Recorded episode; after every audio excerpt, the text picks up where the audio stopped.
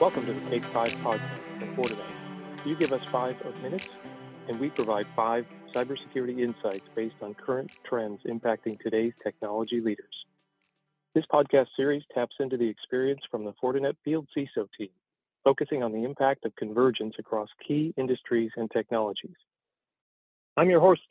I'm your host for today, John Jacobs, Fortinet's Field CISO for Technology First Customers. And today we're talking with Courtney Radke, Courtney, Courtney is Fortinet's field CISO for retail and hospitality, and he's talking about convergence of security and networking. Welcome, Court. Hey, John. Thanks for having me. Well, let's kick things off and just get to it right away. First shot I've got for you. Digital acceleration has led to the network being used in ways we've never imagined in the past. This shift has implications for security. How should leaders in retail space advance their networking strategy to secure the proliferation of devices and data? Well, I mean, I came from the retail industry, um, and I can imagine a lot. So, you know, for me, I think it's more about the speed at which these things have come into the space, uh, the speed at which the technology landscape is changing. I think that's so apparent when we focus on on retail. They've been quick to adopt, you know, a lot of these new technologies for a long time, um, but the last couple years, uh, you know, innovation, 15 years of it's been squeezed into just a couple. So if we take a step back and really, what what is digital acceleration? It's a very broad term, um, and, and, if we if we think of what what is driving it for the industry, um, we find that it's not just technology deployed for technology's sake, right? But I don't want to just deploy things just because it's in response to a market demand. In, in retail, it's to respond to customer demand. Um, to you know, the data informs what is deployed, where it's deployed, how fast it's deployed.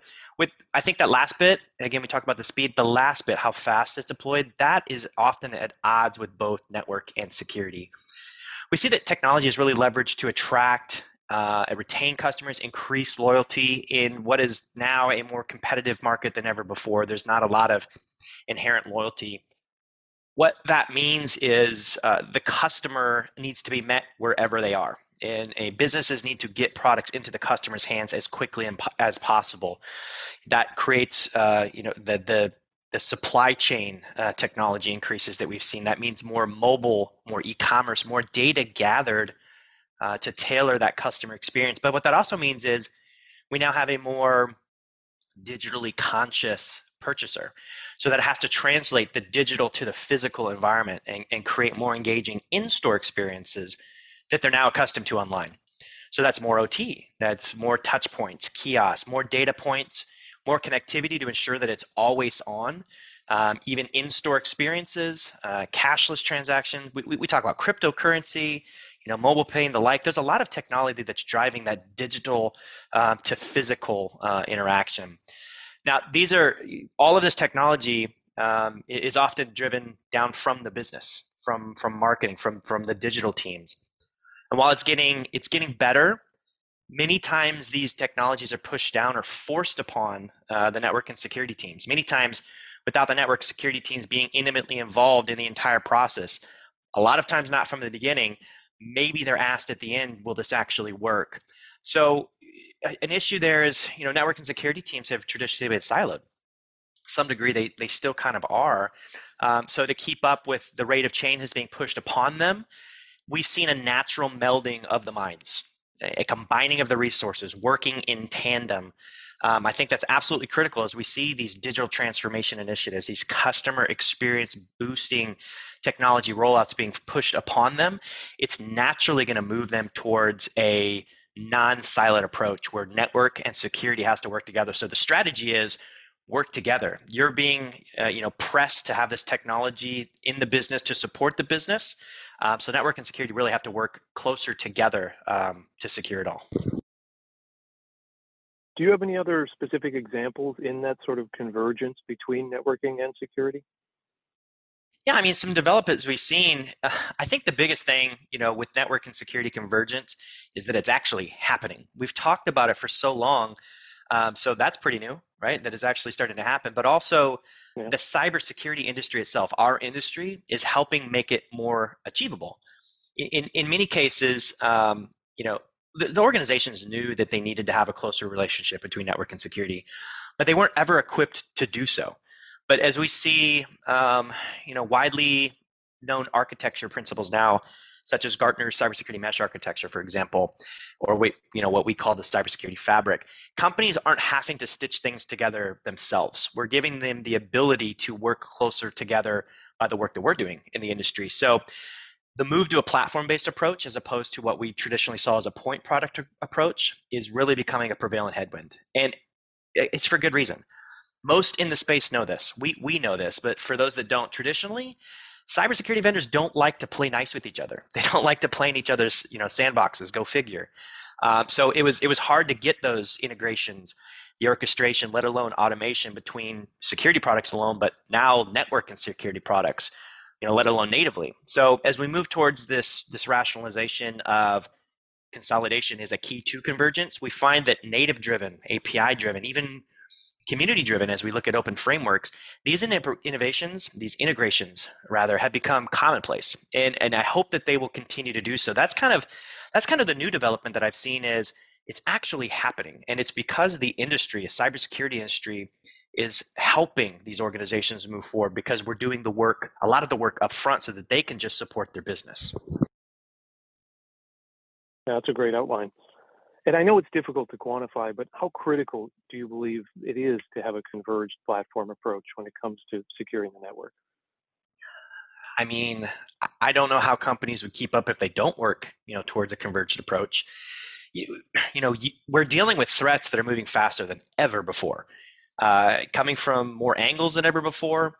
Cyber criminals are part of very large, very well funded, very sophisticated businesses themselves. It is a business. Cyber, cyber threat actors are part of a business. Ransomware as a service um, is a huge one that's out there. So that's their sole purpose is to cause is to cause harm. So we, we can't be naive to the fact that all of these new customer facing touch points, all of the ways that we're, you know, the mechanisms that we're gathering data we have to know that those are potential vectors for attack. So time is not your friend, um, you know, in an event or an incident, and the stats are not on the side of the business. So I think that you know, it, as we we need to ensure that we're prepared for the next event. That's critical. Speed is critical. Limiting the dwell time is absolutely critical critical when it comes to protecting customers, uh, the business, and the brands from harm. So, how critical is it? I, I don't think it could be understated how more critical it could be, as we've seen the speed, uh, the prevalence, the the quantity of the attacks continuing to go up week after week, day after day, year after year. Um, so absolutely critical for, for businesses. Uh, that's, a, that's a good measure. What, what gaps in that sense have you have you talked about or seen from other CISOs in your discussions when it comes to securing the network? Where to start. I, I, think you know the abundance of choice. That's that's been an issue. It's caused some analysis paralysis, the inaction, if you will. Um, I, I, think you know oftentimes CISOs don't have in a lot of organizations don't have a really long lifespan. Unfortunately, um, it, it's just the nature of the game. So I think they're afraid to fail forward. It's okay to try something that doesn't work but you need to be able to move very very quickly and adapt to what does in the event that uh, something failed so every business is different. You know especially in, in retail we deal specifically in business outcomes. Uh, what is going to get more mind share wallet share stomach share? And having to choose between all of the technologies that are out there they're constantly bombarded. That becomes really difficult. Uh, what's more is that all of the technology coming online to support the technology that's used to drive the purchase journey they're not getting in-kind resource influxes meaning you scaled a, a couple new cloud workloads, right? A SaaS, a, a platform as a service, an IaaS. There's not a people as a service, at least not that I know of. So organizations are forced to make their staff work longer, cross train, even where it doesn't make sense, you know, becoming jack of all trades, master of none. And they're also keeping up with all of the new initiatives, even when they're inundated with the existing. So for the resources that are there, this this creates fatigue, mistakes, burnout. Employees leave. And so now they, they're going to have to go fight everyone else to bring in new resources in a very small pool. We'll all be competing for those same resources. So I think the gap is they have to be able to, as we just talked about, subscribe to um, you know technologies, frameworks that allow them to work smarter, not harder. That allows them to gain and retain um, their their employees, their support staff, to support all this technology they're driving into the retail stores to drive that retail experience. I think that's a that's a huge gap that they have is the cyber skills gap um, is extremely prevalent um, in the retail industry. Yeah, I've heard the same. That's that's a that's a great point. The last question I've got for you: What advice would you give to your peers when it comes to securing the evolution of these networks as we continue to pick up steam moving forward? Yeah, um, I, I think we often hear it's the if it ain't broke, why fix it? And I would argue, what do you mean by it's not broken? Are you supporting all of the new initiatives needed to drive the experiences that are being impressed upon you by the CEO, CFO, uh, by marketing? Are you staffing and training for these multiple products? Can you actually achieve the outcomes you want? Uh, is your infrastructure set up in a way to have integrations, orchestration, automation, right, to keep said resources from burning out? On the flip side, if something were to occur, if, if a security event were to happen, uh, something on your network, would you know it? Uh, you know, would these businesses know it? Do they have the proper visibility across the entire attack so- surface to know for sure? And if if something does happen, how quick, quickly can they respond to it? Is it a manual task? Is it an automated task?